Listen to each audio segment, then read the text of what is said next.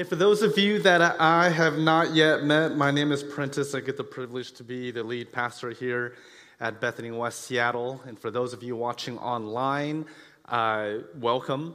I'm glad that we have the capabilities to tune you in from wherever you're at. And I know we're still winding down. I know it's still summer.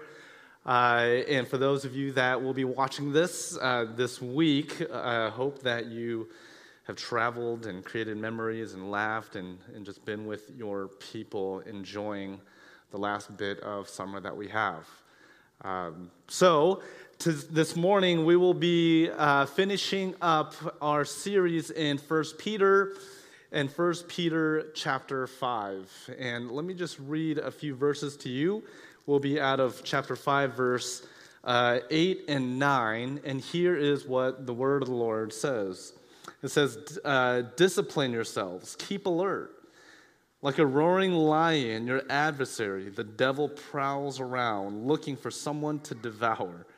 Resist him steadfast in your faith, for you know that your brothers and sisters in the world are undergoing the same kinds of suffering. Let's pray. God, thank you for this morning. We thank you that you love us, you forgive us, you walk with us. You protect us from Satan and Satan's lies and deception. We thank you that you bring people around us to walk with us, to show us even more clear your ways. And God, may we be that kind of people too, that with our lives, with our words, with our actions, we would also show the world and the people around us that you are Lord of our lives. In your name we pray, amen and amen. This might be a silly question, but anybody here enjoy listening and learning from podcasts? Right? So this is, for many of us, I myself really enjoy podcasts. And just a few days ago, I listened to this podcast where this interviewer interviewed Mark Zuckerberg, and if you're familiar with who Mark Zuckerberg is, he is the CEO, founder of Facebook, and now Instagram, and WhatsApp, and so many other things that I can't name. But this interviewer interviewed Mark Zuckerberg, and this person was asking Mark Zuckerberg a bunch of questions around technology, and community, and society. And this person asked, and he had imagined this, that at some point, technology, social media, even further, artificial intelligence, virtual reality would eventually take over and become the normal way of how we socialize and how we are connected with one another in all of our relationships. He asks about this world where we can hang out without leaving the comforts of our own home. And to be honest, to me, that sounds like a dream. A world where it's beyond FaceTime or Zoom or anything that we experience today, but it's so advanced. It's this world that you can actually feel and see somebody else, maybe through a hologram or whatever technology that there is. And it would almost emulate what we once saw in movies like The Matrix. Like everything is happening in your brain. So this person is like, is this the place that you are taking us, Mr. Mark Zuckerberg, who have invented this social media platform where billions of people are on and how they stay connected? And his response was really interesting and fascinating to me, because I would argue that he has an incentive to say, that's where we're going. That is a good thing. This is what the world should be like. But he doesn't. Zuckerberg's response to that question was simply no, because the feeling of presence is pretty important. He says the feeling of presence is pretty important. And then he says, we're not just brains in tanks. In other words, we need people in our lives, is what he was saying. We're not machines. We're wired to feel a sense of connection and belonging and love and embrace with others. Now, whether Mark Zuckerberg knows this or not, I would submit to you, it's by way of design. It's by way of design. We were created to be in relationship with one another, not just any kind of relationship, but intimate relationships with one another. In Genesis chapter 2:25, when God had created Adam and Eve, God explains in one sentence what this intimacy should look like. And it simply says this in verse 25, Adam and his wife Eve were both naked and they felt no shame. Now, this goes beyond what they were wearing or what they were not wearing. It was a metaphor. It was symbolic of how God created humanity to be, that we would be so intimate and so vulnerable with one another without fear of judgment, without fear of condemnation, without fear of laughter or shame or guilt, that we could just be in relationship without fear, without shame, just being metaphorically naked with one another. This is what it means to be in relationship, exactly the way God intended it to be. But the reality is we don't experience this in our own lives. We don't experience it ourselves. We don't give it away ourselves, maybe to a few people, because we live in a culture that says you don't need anybody. I mean, that is the culture, especially in this Western culture that we live in. We don't need anybody. In fact, to need somebody is a sign of weakness. In this recent Time magazine article, the writer says this: there is no advanced industrial democracy in the world more politically divided or politically dysfunctional than the United States today. How did the world's most powerful country get to this point? And then the writer says, to paraphrase a great American author, it was slowly, then suddenly. He was quoting Hemingway. And this writer explains that there are so many other countries that possess, like us here in the United States and the West, advanced technology. We're not the only ones that have this. We're not the only country in the world that have social media, wealth, pop culture. But we are, maybe not the only, but to the most extreme sense, have the most extreme division out of any other advanced industrial nation and world, country in this world. And he would argue the biggest difference is this attitude of rugged individualism, where, again, asking for help is seen as weakness, where people around us are seen as competition. And we live under this myth of scarcity, where in order to be a winner, there must be a loser, and you have to pick. When I was growing up, and even through high school, I was involved in two sports, and I played baseball and I wrestled. And I'll tell people this story that those are the sports I played, and my friends and people around me would always ask, like, between the two sports, like, what was your favorite sport? And I would say, hands down, wrestling. And then they would ask why. And I would say, I prefer wrestling over baseball because baseball, you have to count on people. Like, it's a team sport. And if you all are familiar with wrestling, technically it's a team sport. But let's be honest, it's like, hey, very individual at the same time. But I would say, you know what? I just didn't like depending on other people. I didn't like people depending on me. Whether I won or I lost, I wanted to be purely because of my own efforts. And where did I get this from? Yes, it's part of my family, not asking for help, but it's just conditioning that many of us have experienced, that asking for help is a sign of weakness, that working with others is hard. We should be able to do this alone by pulling ourselves up from the bootstraps. And furthermore, the myth of if you don't make it, it's because you didn't try hard enough.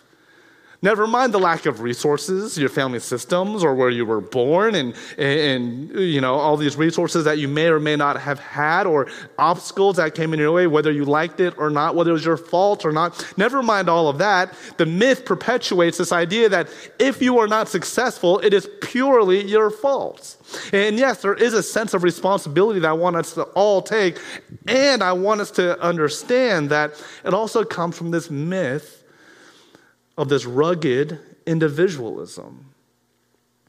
And what is the result of this rugged individualism that many of us experience here in the West is loneliness and isolation, pride, knowing that you did it all yourself.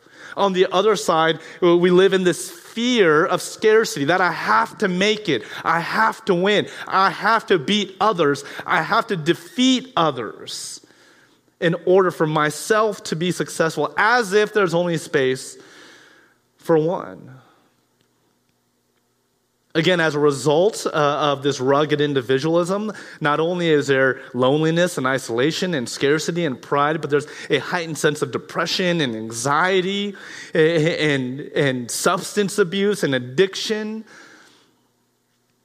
which all makes sense where there's this one MIT study that showed that when we are lonely from a sense of our rugged individualism, whether we say it or not, many of us experience loneliness as a result. They discovered that loneliness in our lives triggers the same parts of our brain as when we are hungry and thirsty. What that means is that our bodies, our brains, we are wired to always be craving something, particularly relationships. And when we are not in relationship, especially the one where we can feel naked and unashamed, the relationships may go away, but the cravings don't. And so with those cravings lead to dysfunctional habits, again, addictions, and destroying our own lives and our own souls. One psychology professor by the name of Bruce Alexander from Vancouver, he did an experiment in the 70s called the Rat Park. He put individual rats in different cages by themselves. And in these individual cages with these individual rats, there was two bottles. There was a bottle of water and a bottle of water that was mixed with morphine. And then separately, there was a cage with several rats, with a little playground for the rats to socialize and interact with, and also had water, a bottle of water, and a bottle of water mixed with morphine. Now, on this side, with the rats by themselves, they concluded that due to their loneliness and isolation, many of these rats got addicted to the morphine, and many of them died. Almost 100% of the rats chose the water with the morphine. They got high, they overdosed, and again, many of them died. On the other side, what the psychologists called Rat Park, with all these different rats together, almost none of them chose the morphine water, and all of them chose the plain water. And there was 100% of there was zero overdoses in this side of the experiment. Now, what does that conclude? That being in intimate relationships means something. That that we're always craving it first and foremost, and when we don't find it, we find it in something else. But there's nothing better, again, as even Mark Zuckerberg understood, there's nothing better than the power of presence and intimacy and relationships with others. So much so that even these rats felt like they didn't need this water mixed with morphine to get high, to be further isolated, to kind of drown their sorrows, because they had the power of intimacy and community with one another. What else was fascinating is that even these rats who happened to be addicted to the water with morphine all got transferred over to the Rat Park, and all of them recovered or was rehabilitated because of the community that they were plugged into. Now that says something about the power of the way that we're wired, and the power of being and doing life with others. Now, when we look into First Peter, Peter is dealing with a community that has been dispersed from Rome all throughout Asia Minor, which is modern-day Turkey, due to the persecution of Christians by the Roman Empire, mainly Nero. And we talked about this last week, what that looked like. It was wretched. It was disgusting. It was horrid of what some of the Christians were experiencing because of their faith. And so many were discouraged, many were lonely because of their dispersion, and many of them were hopeless. I mean, imagine being kicked out of your homeland. And for them, all they knew was Rome. All they knew was this place that they grew up in, where they learned, where they went to school. And because of this newfound belief in the resurrected Jesus, they were dispersed due to persecution. And where they ended up, they were considered, again, still foreigners and outcasts, again, for what they believed, where they were from, what language they spoke. And many of them, again, were experiencing utter loneliness and hopelessness and discouragement. And it was out of that backdrop that Peter writes his letter, First and Second Peter. And this is why he says, hey, you all Christians who have been dispersed, who are hopeless, who are lonely, who are living in isolation, who are outside of your community, whether it's by your fault or not, he says this, be alert. This is the NIV now. Be alert and sober-minded. Pay attention. He says, your enemy, the devil, prowls around like a roaring lion looking for someone to devour. Resist him, standing firm in the faith, because you know that the family of believers throughout the world is undergoing the same kinds of suffering. In other words, pay attention.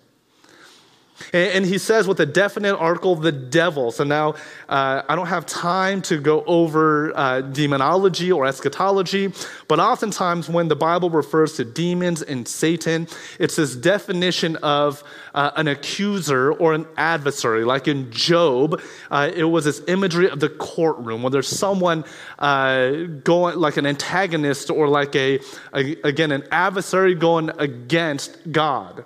Now here, it's a bit different because there's a definite article. In other words, like the. It's like the devil. And it's very rare that the Bible uses a definite article to speak of Satan or the devil. But here Peter does, which says that there simply is this. It's this notion that we live in a world that is far bigger than us. That there is a spiritual realm and there is a divine and holy and spiritual battle between good and evil. And for me, that is the way that I define what happened on Easter. There was a defeat of evil by the power of Jesus. And so what Peter is acknowledging is that there's a powerful spiritual entity named the devil. And the devil has minions or demons, and I want us to get rid of this imagery where there's this person with a horn and a pitchfork and just tempting us to do really bad things. In fact, the devil works in very subtle and very minor and almost unnoticeable ways. That is actually the power of the evil one. And Peter acknowledges this, and he says, pay attention, the devil is roaring like a lion. Now, the lion was known as a symbol of great power. The lion inspired fear and terror. The lion, as Peter said, had devouring powers. But what's interesting is that Peter uses this word, prowls. In other translations, it says on the move. So Peter says, be careful, pay attention. Do not be misled. And many of us, we are often misled of what Satan is like or what the evil lies are like. Again, we imagine this person with a pitchfork or horns or whatever it is in this vivid way saying, you must do this bad thing. But Peter acknowledges that the devil works in different ways, in much subtler ways. And so he says, pay attention, because if you aren't paying attention, you might miss it. And he says the devil prowls, or in some translations, is on the move. But this word prowl or on the move in the original Greek, in the original language, is this word peripateo. And peripateo literally means to walk or to walk slowly. So he's given this imagery that this lion, or that the devil is powerful, like a lion, has the power to devour, to kill. It inspires fear and terror. But at the same time, the way that the devil works is very subtle. The devil walks. And not only just walks, but walks slowly, peripateo, where sometimes we don't even notice it. This is the way that the devil works. For those of you that have been kind of walking with my journey the last several weeks, I was on sabbatical and I did this trip to the South and to go on this like civil rights pilgrimage through Georgia, Alabama, and Tennessee. And there was this one moment, it's kind of a confession. I was in Atlanta and I felt like what I had to do since I was in the South was get fried chicken, right? So I got fried chicken and I got some greens and all the whole nine yards, and I was eating it, and it was delicious, all right? I loved it. But I don't know if you know this, and maybe it's here in Seattle too, but when you order something, especially in the South, I noticed it was like a pile of food. And for the first time in a long time, I had to get a to-go box, which that rarely happens to me. So I got a to-go box, took it to my rental car, and I got to my hotel, and then I thought of something. Okay, I don't have a fridge in this hotel, so if I bring this in, it's going to just smell. I don't want to leave it in the car because it's going to be the same thing. It's going to smell. And so I put it outside, under the car outside, and I said, okay, when I come back tomorrow, when I check out, I'm going to take it, and I'm just going to find the garbage, and I'm going to throw it away, right? Or compost it, for those of you that might be upset. I'm going to compost it somewhere because I didn't want to deal with it right now. So they passed, I got into my car, and then I saw the container. And I was in a rush. I had to get to my next spot, and I said, you know what? I might just leave it. I might just leave it. I'm looking around the parking garage, and there's trash everywhere. And there was this voice subtly saying, you're not doing anything bad. And I was almost having a conversation with myself, like, no, that's wrong. I need to pick it up. I need to throw it away. But then there's this voice, no, just one time. You never do this, Princess. Like, and you're in a hurry. You need to catch your next appointment or for a museum that I had. And if you look around, there's trash everywhere. Nobody will know. Nobody will tell the difference. You're not hurting anything. And I was like, yeah, that's right. So I got into my car, and then I started driving off. This is your pastor, by the way. Started driving off. And there's something that was in me. I got out of the gate, and there's something in me that said, turn back around. You were fed a lie. It is not okay. And I was like, yeah, no, totally, it's okay. Everyone was doing it. And I finally, I was telling Maria, actually, I called her, and I was like, I felt like I was having an outer body experience where my body did a U-turn. I got back into the gate, and I grabbed it, and I finally threw it away. There was a trash actually next to the door. It was really lame of me to have left. But I repented, and I changed my ways. But I remember thinking, oh my gosh, that was so subtle. That was so easy. And how many times in our lives are we deceived in such little and minute ways? That is the devil working and walking slowly in our lives. This is the way that the devil works, slow and subtle ways of convincing us towards a way of destruction of our souls and our community and our relationships, particularly in isolation. You don't need anybody. Maybe you're at work. You can cut a corner a little bit, get ahead. No one will know. It's only a little white lie. It's not bad. You can go on that website. No one will know. Hey, you earn that money. You don't have to be generous with others. That's yours. You actually are superior to that person. And before you know it, those little white lies, that little cutting of corners, that website that you've gone to that no one else might know, that idea of superiority can lead us into a very dark place. You see, this is how the serpent works. Again, another illustration of how the devil works. When God said, "Don't eat the fruit from the tree of the knowledge of good and evil," the serpent said, "Did God really say that? Did God really say you shouldn't eat that? Come on, Adam. Come on, Eve. Don't be fooled." And even this lie, like, God just doesn't want to be like, God doesn't want you to have the same power as God. But if you eat that fruit, your eyes will be opened. The serpent says, "Surely you won't die when you eat that fruit. Come on, that's ridiculous. Just take a bite. You won't die." And you see, this is precisely why Peter says in even earlier verses that we need people in our lives to help us stay alert, and to think that we can do this alone, even while the devil is prowling and walking, even the devil has the power to destroy, kill, steal, destroy, the power to devour, to cause terror, to cause fear, even though that is out in the world in very subtle ways, because Satan doesn't run but walks. To think that we can do this life alone without anybody, I would say at best is pretty arrogant, at worst very, very dangerous. We have a problem of individualism, and what we need to do is we need to normalize needy. We need to normalize needy. You ever hear that? You're being so needy.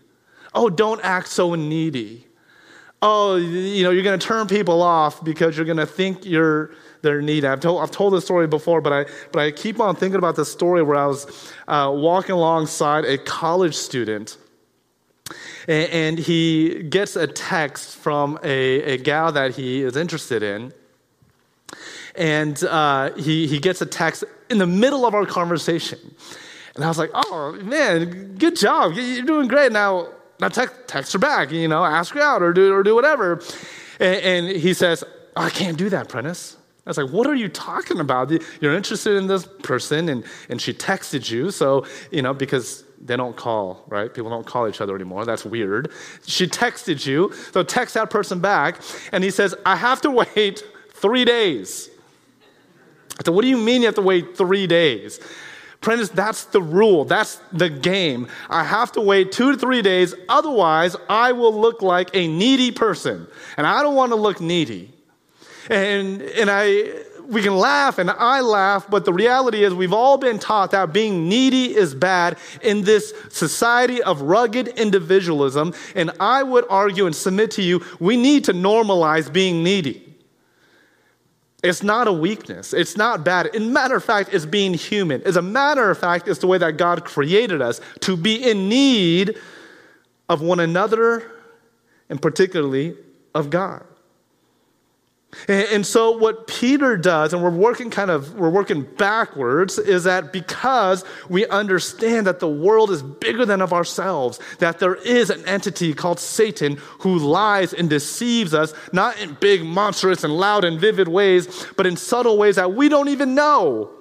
And so Peter says, it would be, humble yourselves, it would be arrogant of you to think you can do this alone. So here's what you need to do. And he almost gives this prescription of what our relationships should look like. Now, there's different types of relationships, but Peter specifically talks about this relationship between elders and younger, and those that are younger.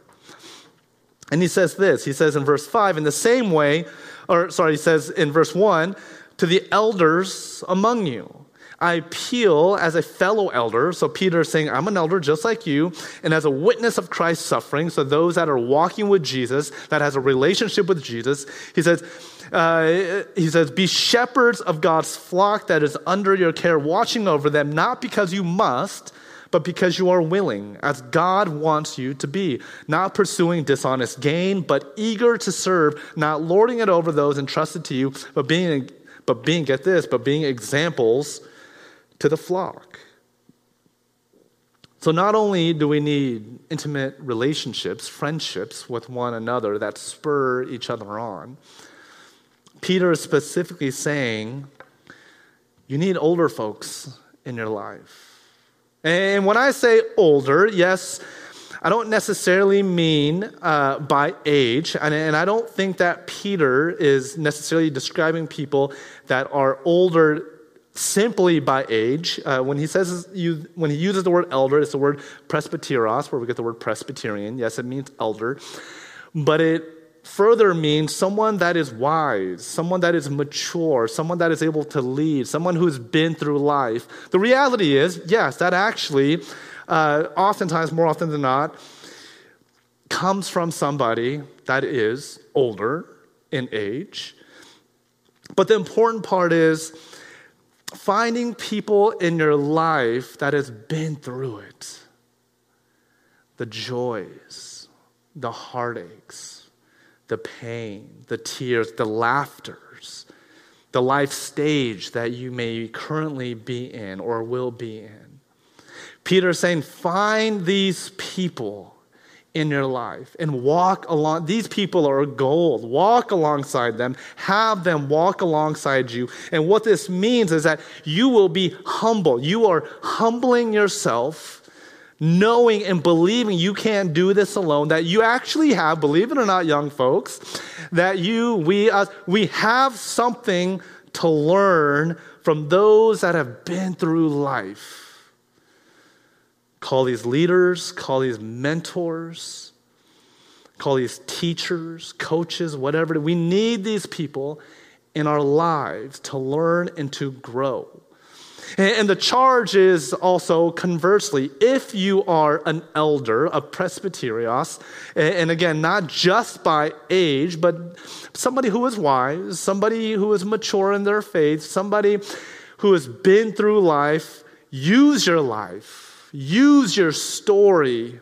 Again, use your joys and heartaches to serve those that are younger, that those that have not yet experienced what you have experienced in your life. Because the reality is, no matter who you are, you have the capacity to be an elder to somebody. Maybe you are retired and you can be that mentor, that leader, that figure with someone who is still working or maybe is winding down to their second or third, second half of life. Maybe you are a young professional. You too can be an elder to those maybe in college or maybe in high school. We don't have any high school folks that I know of here, but even high school folks could be an elder, a mentor to those that are in junior high or in elementary. Whether Peter talks about an elder or someone who is younger, we all have the capacity to be both, to be somebody who can invest our lives in and walk alongside others and to have somebody do the same for us. That is what humility looks like, to have those kind of intentional relationships, knowing that there's so much out there in the world that can deceive us, and knowing that because of that, we just can't do it alone. We need people, not just any other people, but people that are mature, who have been through life, who has been through the heartaches, the joys, who has a mature relationship with Christ to feed into us. We need that. And the reality is, we are that whether you know it or not. So we should be intentional about it. Kids are watching. Your coworkers who know that you are a Christian are watching. So it's not just with our words, but it's with our actions that we teach and mentor and lead. Hopefully, intentionally, but whether or not intentionally or not, it's happening. It's happening. And then in verse 5, it says, in the same way, you who are younger, submit yourselves to your elders. All of you, clothe yourselves in humility towards one another, because God opposes the proud, but shows favor in the humble. which we already talked about. If you are younger, it is important that you don't just isolate yourself in this echo chamber of your coworkers, of your social media friends, of just your roommates. Now, all these, or just your spouse, or just your boyfriend or girlfriend or partner or whatever it is. Now, believe me, these relationships are important, and you must cultivate them. I encourage you, I charge you to cultivate them. And it's also important to find people in your life that will speak truth to you, that will speak reality into your life, that will guide you, that will encourage you, that will even speak hard truths into your life, because that relational capital has been built with your intentionality. I remember there's a mentor here at our church that I consider as a mentor. He's not here today. He's traveling. But I remember having this conversation. This was probably a couple of years ago. And I was actually telling him of an argument I had with my wife, Maria. And I was just explaining to him, like, I won't go into the details, but the situation of the argument that we were in, and him being my mentor, my friend, someone who has been walking with, my hope was that he would say, "Oh, Prince, I get it. Yeah, like, what is she thinking? What, you know, what? Of course you're right," because that's what I thought. But his response was the exact opposite. "Prince, if I was Maria, I would be very upset too. Like, what you did wasn't right, and you should change that." And I remember thinking, that's not what you're supposed to say. You're my mentor. You're my friend. You're supposed to tell me that I was right and she was wrong, and I can go in there and I can tell her, my mentor said I was right and you were wrong. That's the way I thought it was going to go down, but it didn't. He said, "Prince, I would be just as upset, and here's what I think you should do." We need people that will speak truth into our lives, and we need to receive it. And not just any other truth. It doesn't mean, take every criticism or constructive criticism that comes your way. Who are the people that you have built such a strong relationship with, particularly those that are older, who are mature in their faith, who you trust? Who are these people in your life that has the complete freedom to speak the brutal truth to you? The green light friends is basically what I call it. You have the green light to just tell me exactly how it is, because I will receive it in humility, knowing that you're only speaking this because you love me and you want something better for me. Two questions. Who is that in your life, and are you that for somebody else? And the answer should be yes and yes. You should have somebody like that. Because of the world that we live in, because of Satan roaming around like a lion, walking slowly. And at the end of the day, everybody, it says, "Humble yourselves, therefore, under God's mighty hand, that God may lift you up in due time." And I love this. I know that there's so much anxiety in our lives because of the little lies, because of the criticism, because of what we see in the news, because of the politics, because of the racial unrest, because of the civil unrest. There's so much anxiety because of this pandemic and more pandemics and this and that. And these are all real things to worry about. I'm not saying discredit it. But there's something about anxiety that God speaks into. And Peter says this: cast all your anxiety, at the end of the day, cast all your anxiety on Jesus, because he cares for you. And this word cast, I love this imagery. Peter says, cast your anxieties on him because he cares for you. The word cast is like this violent word of throw. Have you ever thrown something just violently, like, get out of here? Or like, I don't want this. Or, when I, clean, this is my method of cleaning. I open up a closet door, I pick up all the mess, and I just throw it in the closet and just shut it. Like, have you ever thrown something? And I love this imagery. Peter is saying, at the end of the day, with all your anxiety, pick up your anxiety and just throw it towards Jesus. And like a childlike faith, it's because Jesus cares for you. I love that. Because with mentors and leaders, and as people that follow, and as people that are following somebody, the whole point of that is to draw closer and closer to Christ. And in all of those relationships, Christ is the head, as it says in 1 Corinthians. Because friends are great, therapists are wonderful, counselors are needed, all are wonderful and needed. But there's something to be said to have people in our lives that have relational capital to speak truth into you, godly truth into your lives, and you to speak godly truth into their lives. And the truth is what sets you free, not secrecy, not having skeletons in the closet, because the reality is there's no such thing. Those skeletons will one day come out.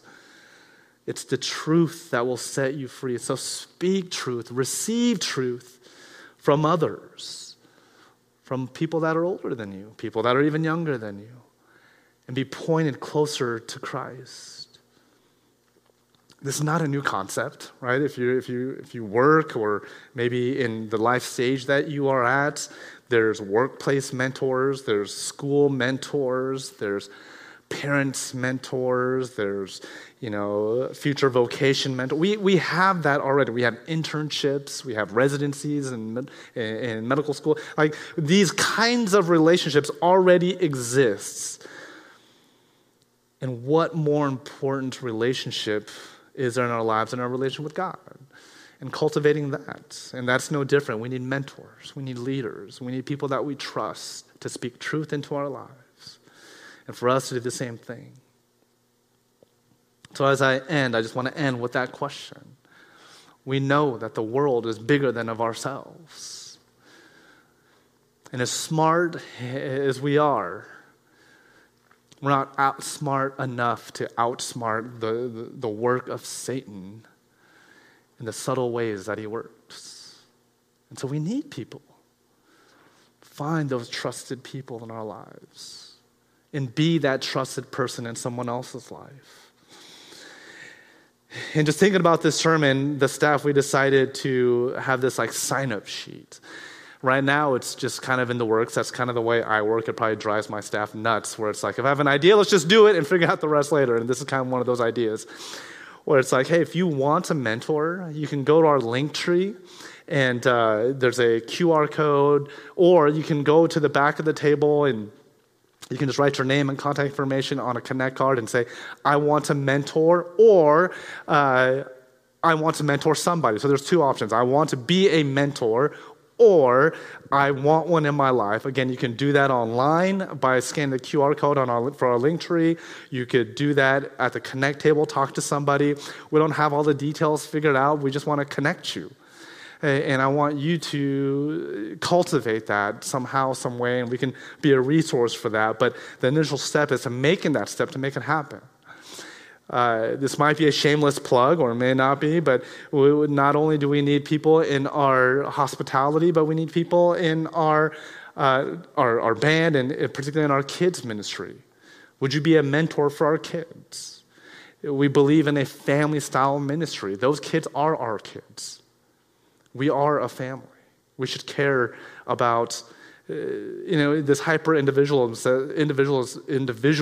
says, those aren't my kids. I don't have a kid in there. I don't need to volunteer. No. We're a family. This is a family ministry. They are our kids. And so maybe that's a way you can practically invest in the lives of someone younger. So as I invite the worship team back up, as we end into a time of reflection, maybe as we contemplate our lives, maybe it's time to ask for forgiveness. God, I've been trying to do this alone for too long, and it just isn't working. Maybe it's that confession that we need in our life. Or God, I've been so inundated with my own life, my own job, even my own family and my own social network and my own friends. I don't have time to invest in somebody younger. Somebody else can do that. Maybe that's a conviction that we are leaving with today, that we've lived too much of that selfish life. God wants to use your story. Let God use your story to help others. Maybe this morning God's convicting you to find a mentor or to mentor somebody. Would you just say yes to that calling? Because we know that life is hard. Life is hard. Life is amazing. It's got joys. It's got laughter. I don't want to leave us in that somberness, but let's just be real. It's also hard. And how much more life-giving would it be to be able to do it with someone who just cares for you? So as we cast our anxieties on Jesus, because Jesus also cares for us, we can do practical things like find people in our lives that also love us, willing to speak truth to us, because we need that. Let's pray. God, thank you that in this world we have you and that you are in full control. May we not be afraid or live in fear of the ways that Satan works in our lives, but may we live in confidence that you have defeated sin and death. You have conquered evil on the cross, and you have resurrected to give us new life, and not just any life, but life to its abundance. But God, that's not the end of the story. That is in the story, but that doesn't mean we stop there. It means that we cultivate relationships. Find Christian community. Find people to invest in. Find people that will invest in us to draw us even closer and closer to the cross of victory. Give us conviction this morning, whether it's asking for forgiveness for our arrogance, whether it's the ability to be humble, acknowledging our own weakness, or names that we need to reach out to and just check in on. We thank you. In your name we pray. Amen and amen. Let's end with worship.